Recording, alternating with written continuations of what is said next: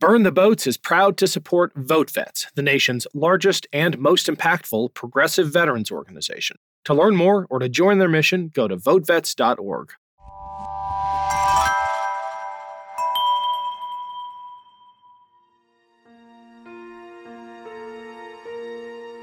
as I kind of continued along my life interacting with more and more people, the more I kind of interacted with Republicans. And as the years went by, the more I did not see that what they were saying represented my viewpoints, my Christian values, my family values, moral values. I just see more of those values being shown better in the policies of the party, of the Democratic Party. I'm Ken Harbaugh, and this is Burn the Boats, a podcast about big decisions.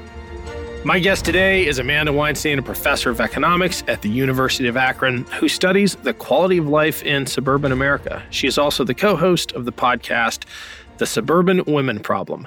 Uh, Amanda, welcome to Burn the Boats. Ken, thanks for having me. Uh, I gotta say, your podcast, The Suburban Women Problem, I, I know I'm probably not the the target demo, uh, but I I love it. what gave you the idea? Well, let me just say we have a lot of fans that are not suburban women. So, suburban, urban, Good. rural, man, woman, we will take any listeners that we can get. But so this was actually the uh, thought, uh, the idea of Red Wine and Blue. Uh, so, Katie Paris's group, who really saw a gap in people who are doing outreach specifically to suburban women who maybe needed to feel more empowered. So, what we saw recently with uh, Mallory McMorrow, I think, is showing that, you know, women out there want to feel empowered and want to feel like someone is speaking to them. And that's really what we do with our podcast. And Mallory McMorrow was the the state rep or state senator in remind me where and just give our, our listeners the know, nut, north. Michigan I know, I don't the nutshell. Yeah, that's right. That other right. it's fine. And she had an epic um, rejoinder to some harassment that came her way, right? She did. So she was called a groomer, which was really interesting for me at the time because my husband Casey and actually I were also recently called groomers on Twitter and other places. And we were just like, this is ridiculous. It's not believable, even for people who don't like us. They know it's just not true. But you're kind of like, how do you respond to something so ridiculously untrue? And it was at that moment that we saw this piece of her doing exactly that, responding to something ridiculously untrue. She was accused of being a groomer, and she did it in a fantastic way, saying, I am not a groomer. And let me tell you who I am. She's a Christian, she's a suburban mom, and she did it in such an empowering way of kind of really encouraging other suburban women. This is time for us to stand up and say, This is not okay.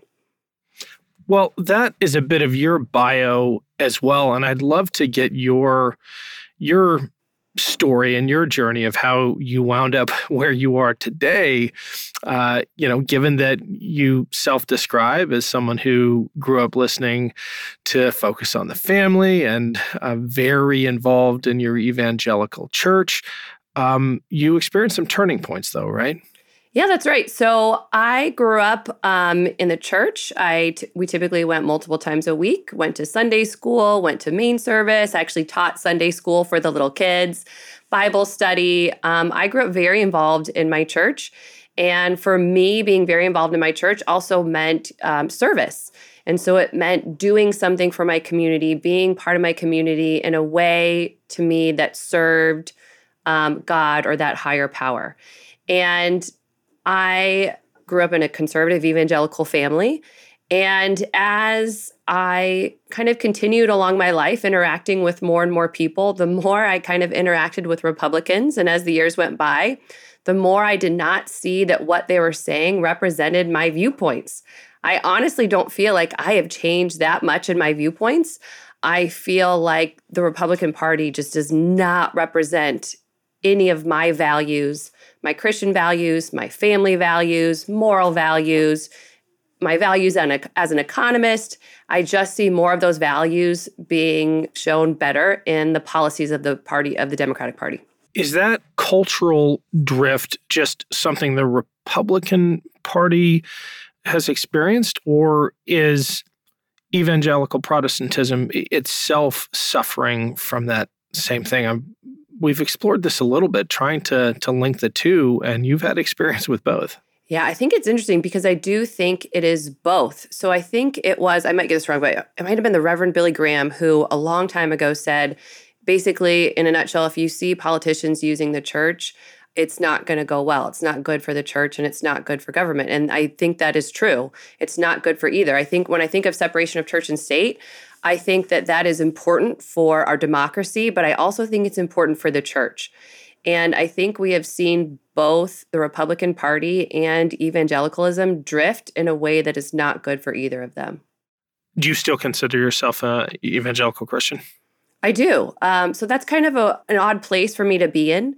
Where um, I mean, so part of evangelicalism is, you know, the belief that I, in my heart, decide what I feel and think and believe, and who I believe in and what I believe in.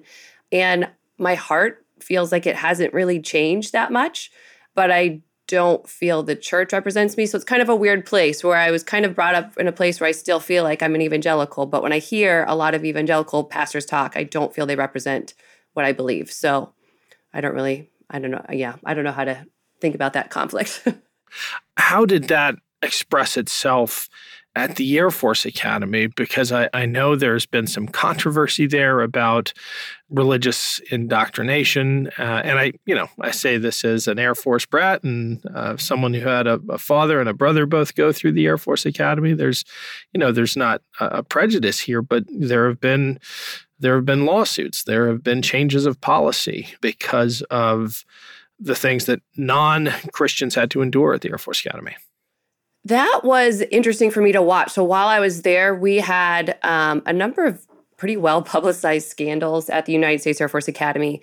And um, actually, one of the first that had that had probably the one of the biggest impacts on me was actually Martha McSally, who's a Republican, sued the Air Force because at the time they required women to wear abayas.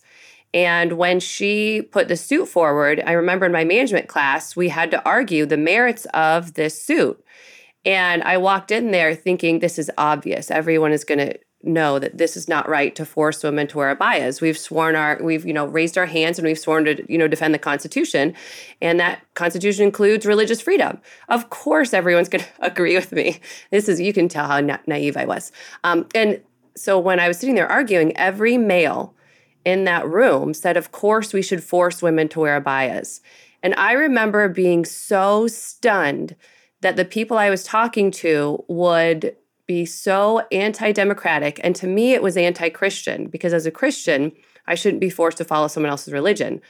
And I was just really taken aback by these Republican men who were arguing so hard to force women in the Air Force to wear these abayas. And sorry, go ahead for those un, uninitiated, just describe that and uh, and what's required. Yeah. So when at the time when you deployed, women would have to wear the the abaya is kind of the full um, headdress, uh, head covering, and long black kind of um, garb that Muslim women choose to wear. Hopefully, you know, choose to wear. And I think for any woman that chooses to wear that, that's great. But to force that on a Christian woman who doesn't want to wear that, to me, was just really kind of shocking that our country would have a policy like that, that our military would have a policy like that. And I think that was for me a place where I really started to see for people who claim to be Republicans, it wasn't very Christian and it wasn't very democratic. And so, kind of following on there, so eventually Martha McSally actually won her suit. Um, so, haha, guys at the Air Force Academy, I was right. but we went along to have other scandals there with um, religion and a lot of senior leadership kind of forcing their version of Christianity on everyone. And to me, it felt no different than forcing an abaya on a woman, right? I wouldn't, wa- I don't want an abaya forced on me, but I also don't want to force Christianity on, you know, at the time with my Jewish boyfriend. To me, that seemed just as repulsive for the exact same reason. And I didn't understand at the time, you know, why so many, again, Christian men were okay with this. And so they've had a little bit of a reckoning with, you know, this isn't okay, right? If we are sitting there and the main goal of our military and our Department of Defense is to support and defend our Constitution, our Constitution is pretty clear about religious freedom and the separation of church and state. That has achieved something like a truce at the Air Force Academy, mm-hmm. right? Um, partly because of the lawsuits, partly because of leadership changes. Do you hear from either current faculty or uh, or students about the state of affairs these days? Occasionally, so we will occasionally go back and we'll get to you know interact with some of the cadets there and see how it's going and hear from uh, you know friends that are there and you know, and I I do I think it's gotten better. Um, so even with the work of my father-in-law at the Military Religious Freedom Foundation, I mean, just having someone there that he's kind of this presence for them of like, man, if we screw this up, he's going to call us and we don't want that phone call. So just knowing that that phone call could happen, I think prevents quite a bit. And I think it's gotten better, um, but it's still an issue when you have, you know, Focus on the Family just across the highway in Colorado Springs there. I mean, this is one of their goals is, and they've been pretty clear that one of their goals um, in a lot of these uh, Christian organizations is to infiltrate the military and basically use the military as government paid missionaries. That's fascinating because one of the other things we've really explored uh, in some detail here is the the aggressive recruitment of of military folks and veterans by I'll say non-religious extremists. You look at the penetration um, from groups like the Oath Keepers and and Proud Boys of military groups, and there's a reason that the military is is targeted. There's a reason that vets are are targeted for these disinformation campaigns. It's it's because they they carry such cultural currency in our society. They do. And I think, especially if you look at transitioning veterans, so uh, some of my research actually looks at how veterans transition into the workforce. And that transition can be hard um, for a number of reasons. But I think it also leaves veterans a little bit vulnerable to finding something that they can belong to. And I think that that belonging can end up being something like the Proud Boys or other organizations, unfortunately. Well, there are certainly alternatives, and we talk about those whenever we get the chance, like like Team Rubicon or, or Team Red, White, and Blue. Um, but you know, we've we've come across this dilemma time and again. The veteran looking for that sense of purpose and meaning, and often the first group that gets to them, they get the first crack at what path that veteran is going to be set on. Yeah, and I think a lot of veterans, as much as we say we support our veterans, and I do love this culture of at least saying that we support our veterans, no matter how we feel about the military engagement at the time, there's still stigma attached to veterans. Uh, so I did research that showed that veterans actually out earn non veterans. And that was actually not the bulk of the research, that was just the intro statement. and uh, I often did not get past the intro statement with people because people were shocked when I told them that veterans on average out earn non veterans. They just had no idea that as much as veterans are struggling, we tend to put that picture of a struggling veteran on all veterans. And it actually, I think, can make veterans struggle more when we picture them all as these broken humans who are capable of less, but actually they're capable of more and they're highly skilled people. Yeah, well, there's definitely that archetype. Uh, so you're an economist now, studying the economics of of suburbia and investments in suburbia, and it strikes me as just so fitting that you live in Hudson, Ohio, which I think defines suburbia. Before I um, before I start picking apart Hudson, do you want to give your version of what it's like living in, I mean, kind of a, a Disney boy, that's loaded these days, isn't it? I mean, it's a Disney version of suburbia with a cupcake shop and, and everything. What's what's Hudson like? That's true. I mean, so a lot of people describe Hudson as a present day Mayberry, and it very much um, a lot of days looks like it. You will see we have in the summertime an ice cream social where my family we will ride our bikes downtown and we will go have ice cream with all the neighbors. Um, and we have, you know, little get togethers in our downtown. We have little concerts and little picnics together. Um, it is a great place to raise a family where we can walk downtown, enjoy dinner out on a picnic table, see everyone around town, talk, great schools, great place to raise a family. So that's the the rose tinted version, um, yes. but it has become something of a ground zero in the culture wars, and not by accident. I mean, there is a reason that you have communities like Hudson, which are, you know, relatively affluent, very educated, the definition of suburbia. And it is these places where the book ban wars are happening. It is these places um, where, and I, I, forgive me, I've got a list here. The the mayor gives his ice shanty speech, the Memorial Day um, speech about the origins of that day and and freed slaves honoring deceased Union soldiers is cut off mid speech. I mean, we'll, we'll get to some of those in detail, but am I reading too much into the seeming coincidence of all these things happening in an idealized community like Hudson? Not at all. It is happening exactly in Hudson um, for a reason, and that reason is is we've seen the suburb we've seen suburbia change. It has gone bluer and bluer, kind of under the radar, I would say, of almost both parties. Um, so Hudson actually, in our last election, we went for Biden when Ohio got redder. We went for Biden. Sorry, you might hear my dogs. We're we're yeah we're, we're all dog people here, so it's, it's good. Xander, that's Xander. He also he has some strong opinions hey, about Hudson. Um, so Hudson actually went for Biden at a time when Ohio got redder. Hudson got bluer, and this was the first time Hudson had elected or voted to elect a Democratic president in uh, someone actually did it. It's been decades and decades. It's like 1950s or something the last time. It's been no like nobody living in Hudson today has actually ever voted for a Democratic president before I think who actually won Hudson. So this I think was shocking to Hudson. Hudson is historically red.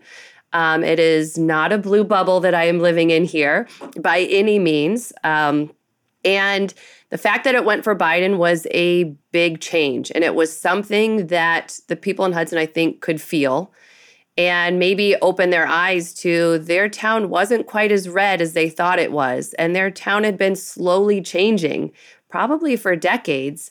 And it just people didn't realize it or didn't know it, right? A lot I think a lot of Democrats in Hudson just assumed that they were probably one of the few.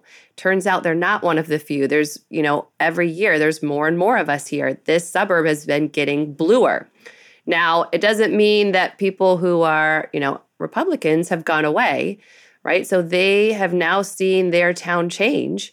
And we have people who live here who have connections to Trump and to the Republican Party all the way up. And Hudson is really their proving ground. What can we do? So, the first time I heard critical race theory uttered was by people in Hudson. And so, our podcast was one of the first podcasts, I think, to actually do an episode about it and talk about it because we were talking about it in Hudson and we were starting to hear suburbs talk about it. Their strategy is very much to swing these suburbs back, and how they do it is by talking about critical race theory, uh, accusing teachers of grooming kids by having inclusive books in schools, book bans. This is all their strategy to win back the suburbs and a lot of them suburban women. I take some reassurance from your description of the phenomenon because one of the takes that you often hear is the the far right is ascendant. You are seeing these cultural conflicts because they've they've found their voice, they've figured out how to weaponize cultural issues, and they're everywhere. But what I am hearing you say is that it is, at the very least, a reaction to a growing wave of Democratic voters in suburbia. Um, and perhaps even more optimistically, the last dying gasp of a power structure that is realizing that if it doesn't pull out all the stops, it gonna is is gonna sacrifice that social hierarchy that it sat at the top of for well generations. I think that's exactly right. That they're thinking. I mean, they had read Hudson forever. It was just they took it as read and so, actually, when my husband won his seat, my husband is currently in a gerrymandered state house seat for Ohio, gerrymandered for the Republicans. And he took it. And he took it in a year that again Hudson that Ohio went redder and he still took this district. And so that also he has been a big wake up call for this district, for Hudson, for the surrounding communities, that basically this is not as red as you think. You thought this was bright red, and at one point it was bright red. It's not bright red anymore. This is now a competitive district, and he's now won this district twice, which is just another sign that they thought they did a great job gerrymandering this district uh, and not so great when the district changes let's go ahead and, and name check Casey because he has been on the show. Some listeners might remember him. And it's not as if his path to victory was right down the middle, moderating his opinions and trying to uh, appeal to just enough of everybody. I mean, Casey has been Casey the whole time, uh, is the co sponsor of uh, marijuana legalization legislation. I mean, pretty darn progressive for what you're describing as a pretty red area. Uh, that's right. So if you look at the policies when he first won that he talked about, he talked mainly about environmental issues.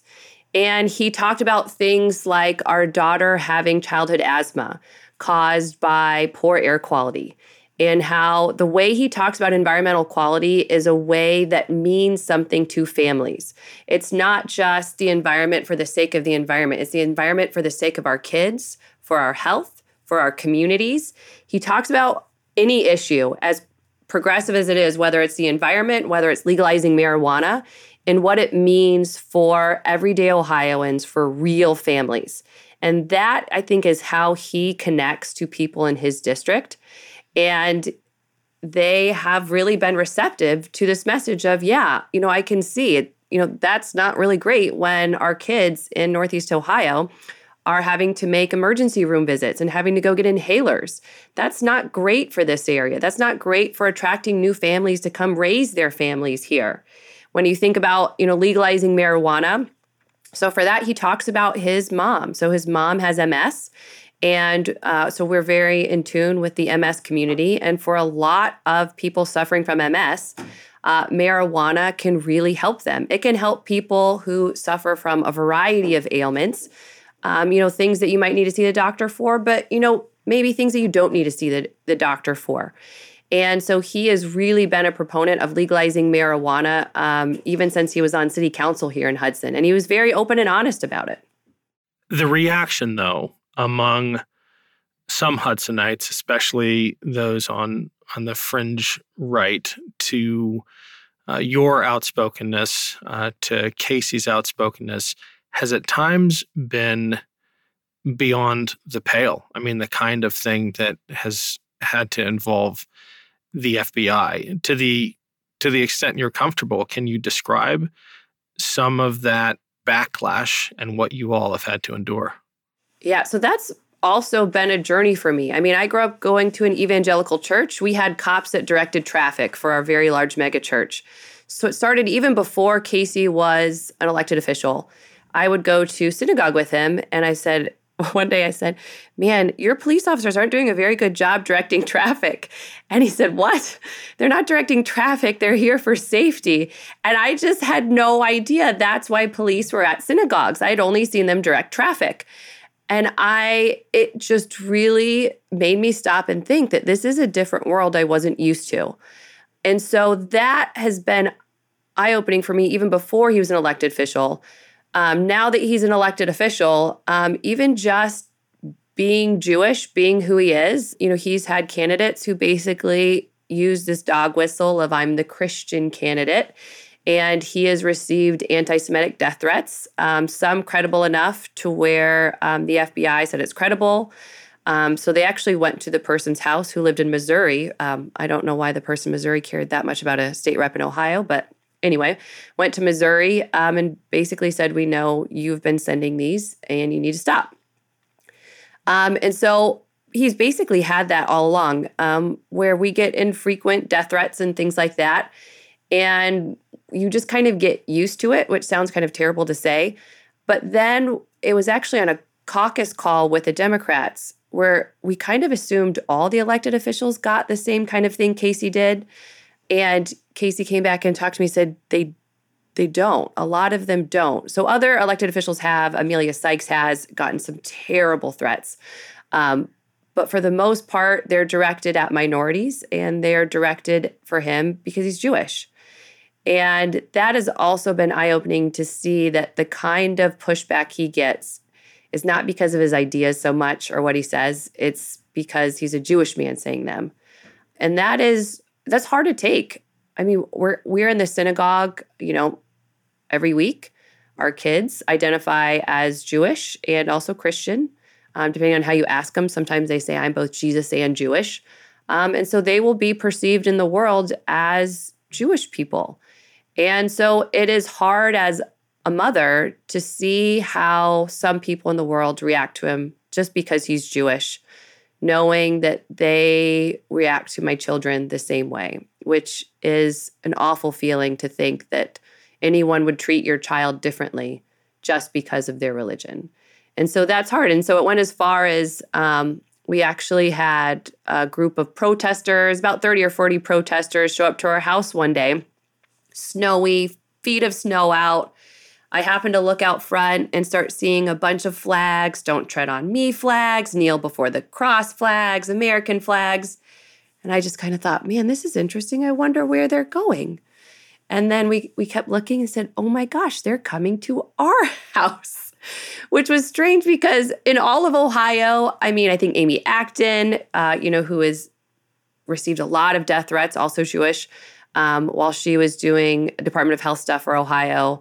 I know DeWine gets it at his house, but we have Amy Acton, Governor DeWine, and then Casey Weinstein, a state representative. It was strange seeing that our house was the one that they came and protested. And our neighbor went out and talked to them. So the police recommended we didn't talk to them. And our neighbor just kind of said, Well, what are you doing here?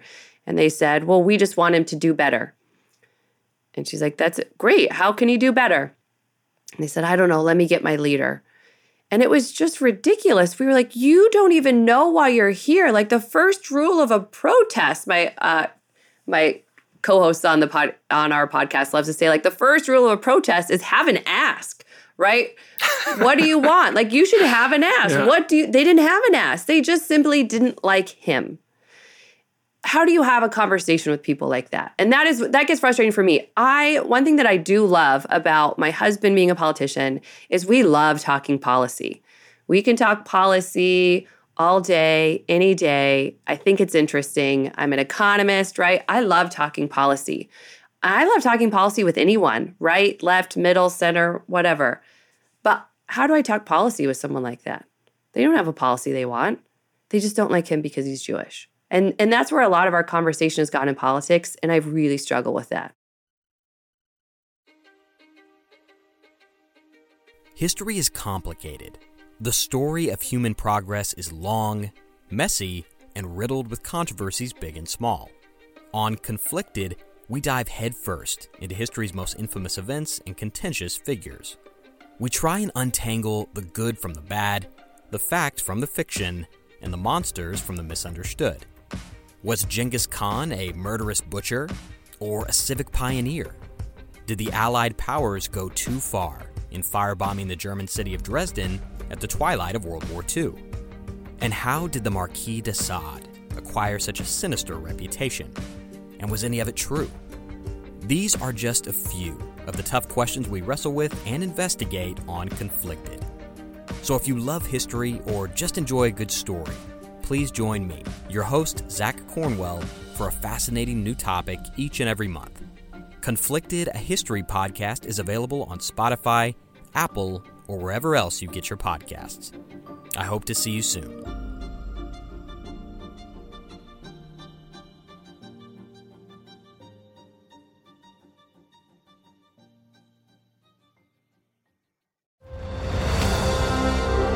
I'm Ken Harbaugh, host of Warriors in Their Own Words, a podcast that presents the unvarnished, unsanitized truth of what we have asked of those who defend this nation. As a country, we need these stories more than ever. Stories from Americans who have borne the battle, including 30 year old remastered interviews with veterans from World War I recounting their time in the trenches of Europe and with veterans from World War II, Korea, Vietnam, and from our most recent conflicts in Iraq, Afghanistan, and other battlefields Americans may never have heard of. Hear their stories by listening to Warriors in Their Own Words wherever you find podcasts.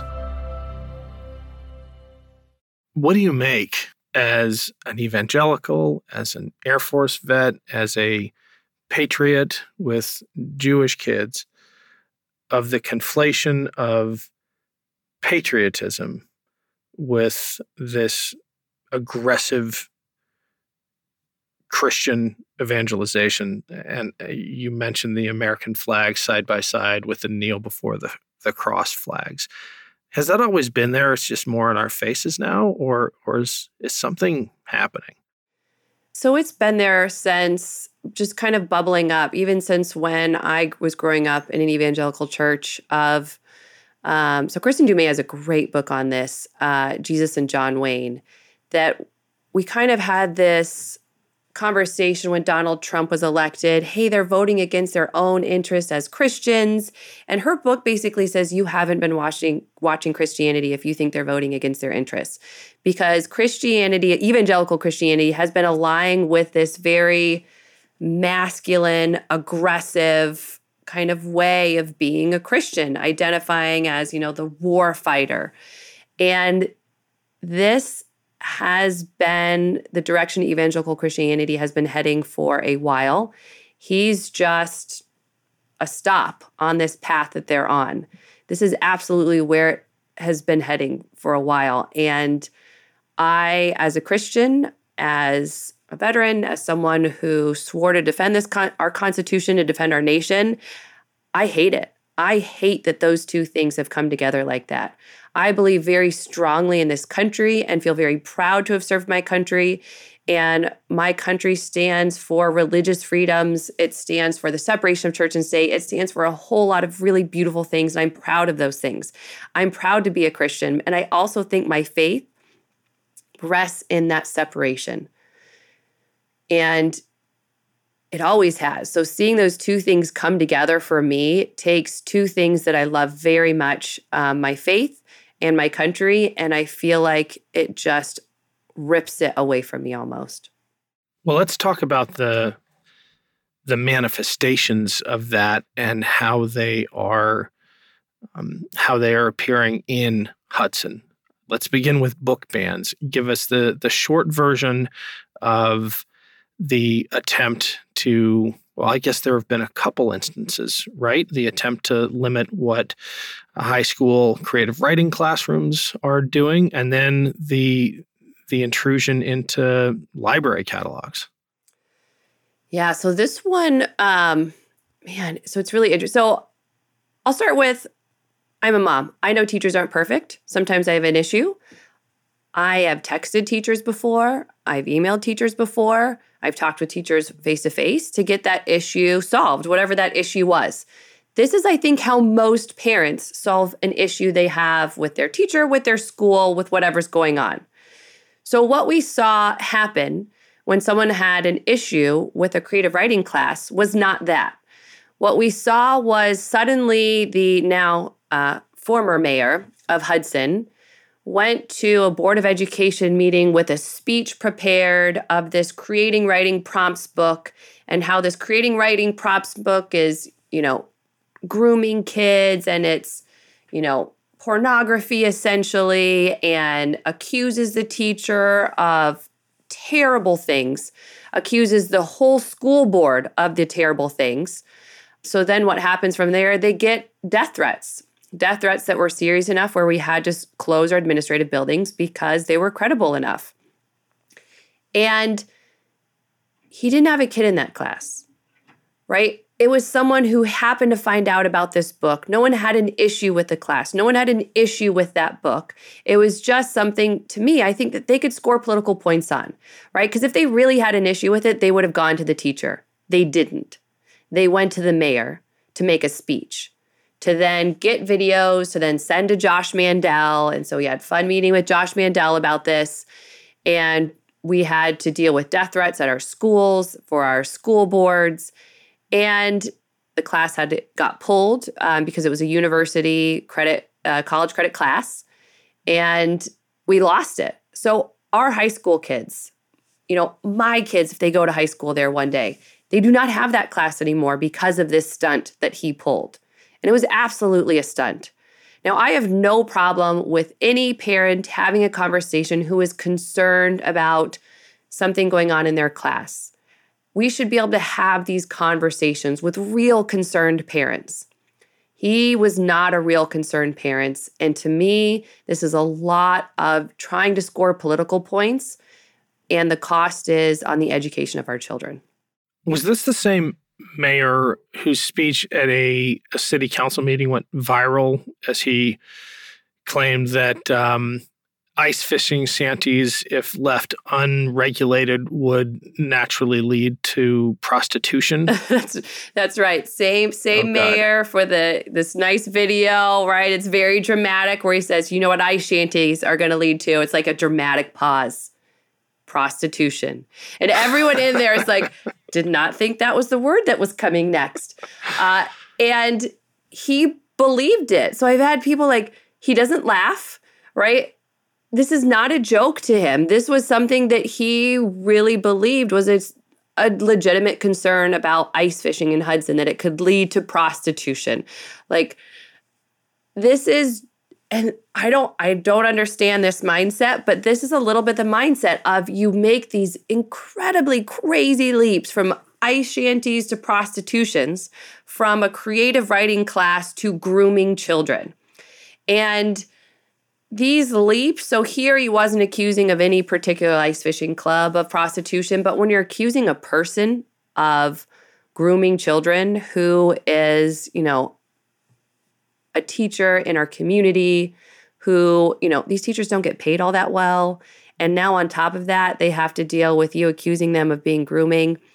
And in addition if you really are concerned with children being groomed right which is terrible accusing everyone in this country of grooming children who doesn't agree with you is not the way we catch someone who actually is doing that. In fact, it only makes it harder and it only muddies the water more. So it only makes it easier for people who would want to groom children. So you just see these ridiculous claims linking mundane books to grooming children.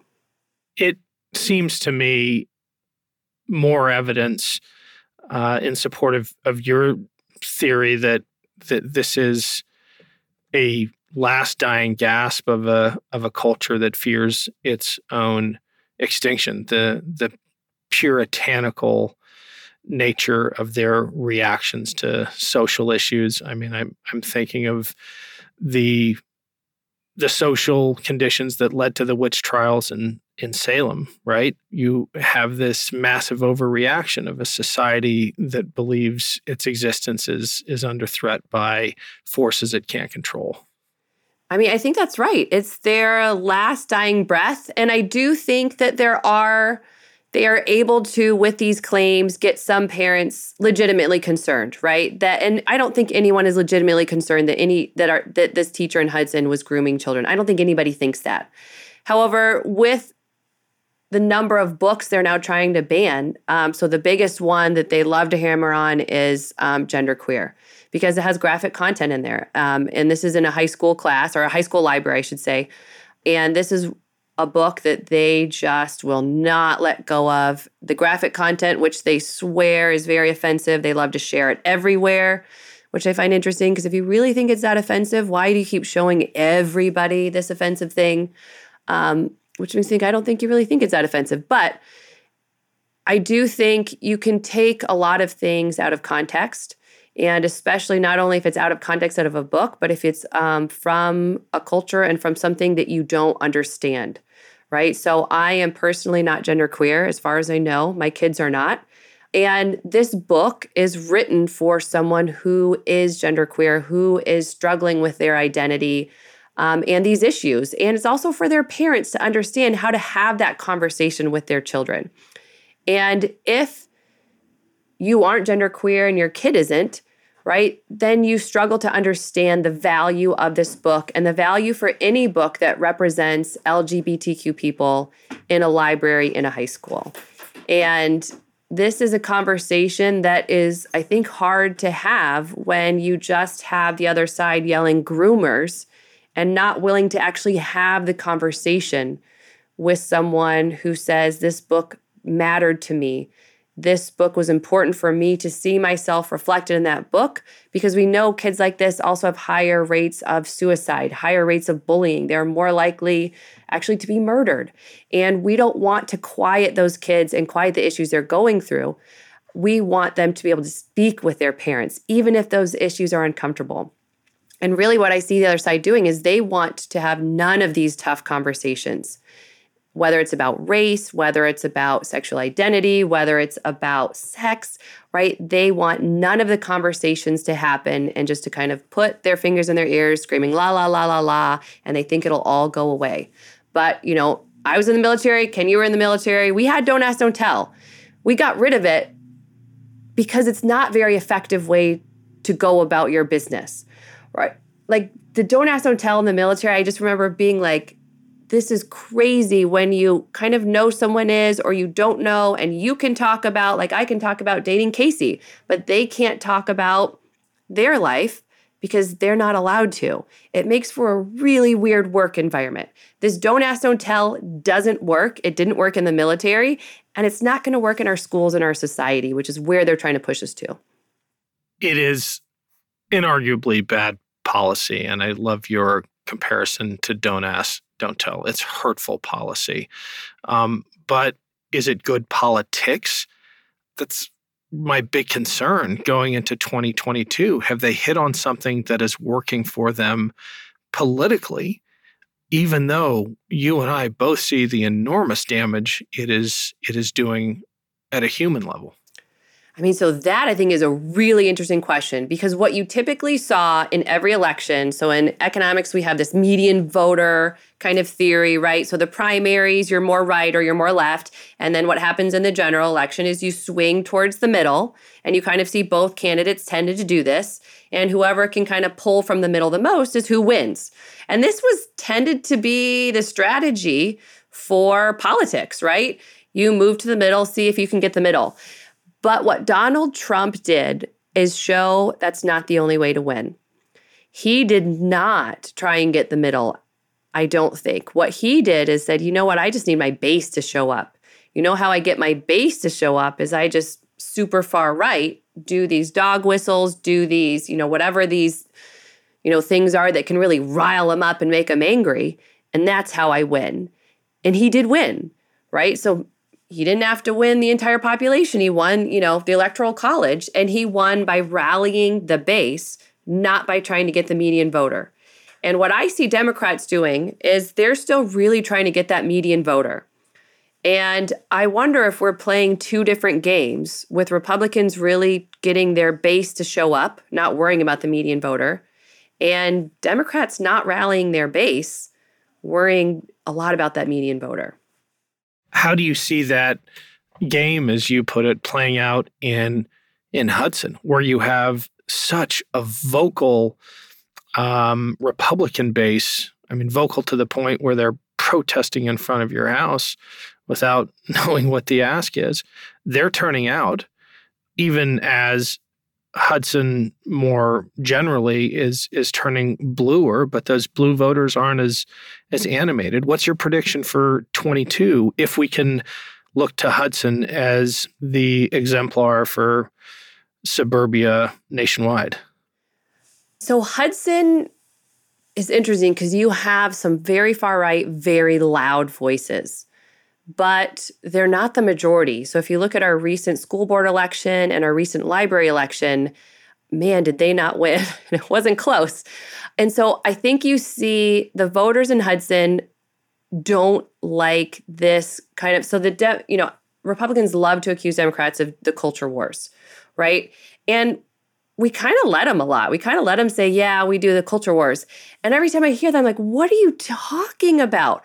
Like to me, the Democratic Party is a party that wanted to stop the culture wars. If you look at Jim Crow era laws, right? Democrats, and you think about the whole civil rights movement, is trying to end and stop that culture war of, you know, attacking minorities or attacking whoever it is. And I think in Hudson, Republicans are going to have a tough time if they want to continue outlandish book bans, calling, you know, everyone a groomer. I don't think it's going to work very well in Hudson. Now, broader than Hudson, I think you may have issues with rallying the base. When you look at what the base of the Democratic Party wants, right? When you start to talk about what are your main issues, most people don't start talking about the potholes in their roads, right? Doesn't mean they shouldn't be filled, doesn't mean we don't want roads. It's just not what motivates us, right? And we've seen an important infrastructure bill, but we see the base asking for things like voting rights and paid leave and universal pre K. And we don't see those policies. And so I worry more that we don't rally our base and if we think about what our base wants, policies that some call very progressive, universal pre K, right, might be one of those policies. I don't see that policy as very progressive. Not that very progressive people don't want it, they do want it, but I see it as fiscally conservative. We have a lot of economic research that shows for every dollar you spend on quality childcare, you end up saving $7 long run. So to me, I don't see how any fiscal conservative can say they're not for universal pre K. And so we just need to package a lot of the policies that Democrats want, a lot of the policies that the base wants, things like universal pre K, right? Package it in a way that shows it's for everyone, it's for the median voter. I think universal pre K is another interesting one where we might think this policy is for, I don't know, you know, urban families but it's for any family with children. And actually, if you look at the research on universal pre K, it actually has the largest positive impact on rural areas, on areas that really lack access to childcare. And we just don't often talk about policies that way. And so I really think Dems, they need to do more, right? And they need to do more that helps everyday families. If it's the child tax credit, universal pre K, they need to do more. Hudson, right? Being in a in a community as wealthy as we are and where we are, they're okay with the infrastructure package, I think, largely.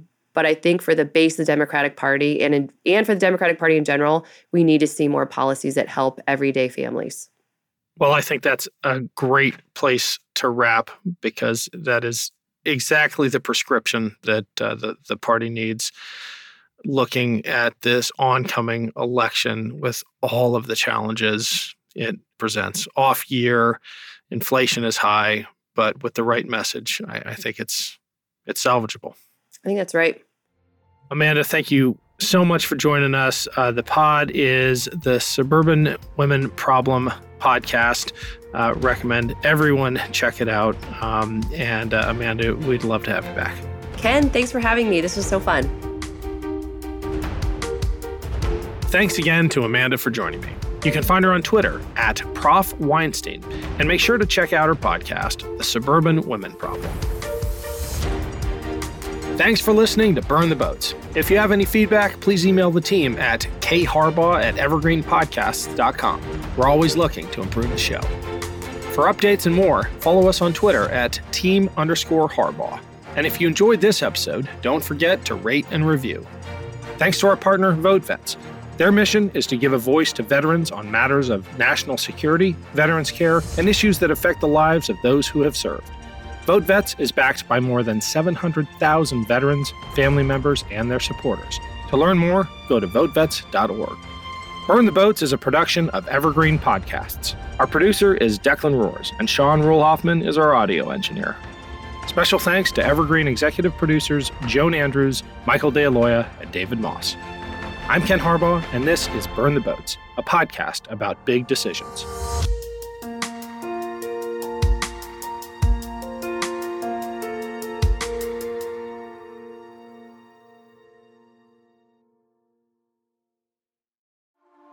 A news story gets shared by a friend on social media, or you catch a tweet that really makes your blood boil. But how do you separate fact from fiction? That's the premise behind Disinformation, a 10 part series from Evergreen Podcasts and Emergent Risk International coming this fall. Tune into Disinformation wherever you get your podcasts, and remember don't believe everything you read. This podcast was produced with the support of the Ohio Motion Picture Tax Credit and in partnership with the Ohio Development Services Agency.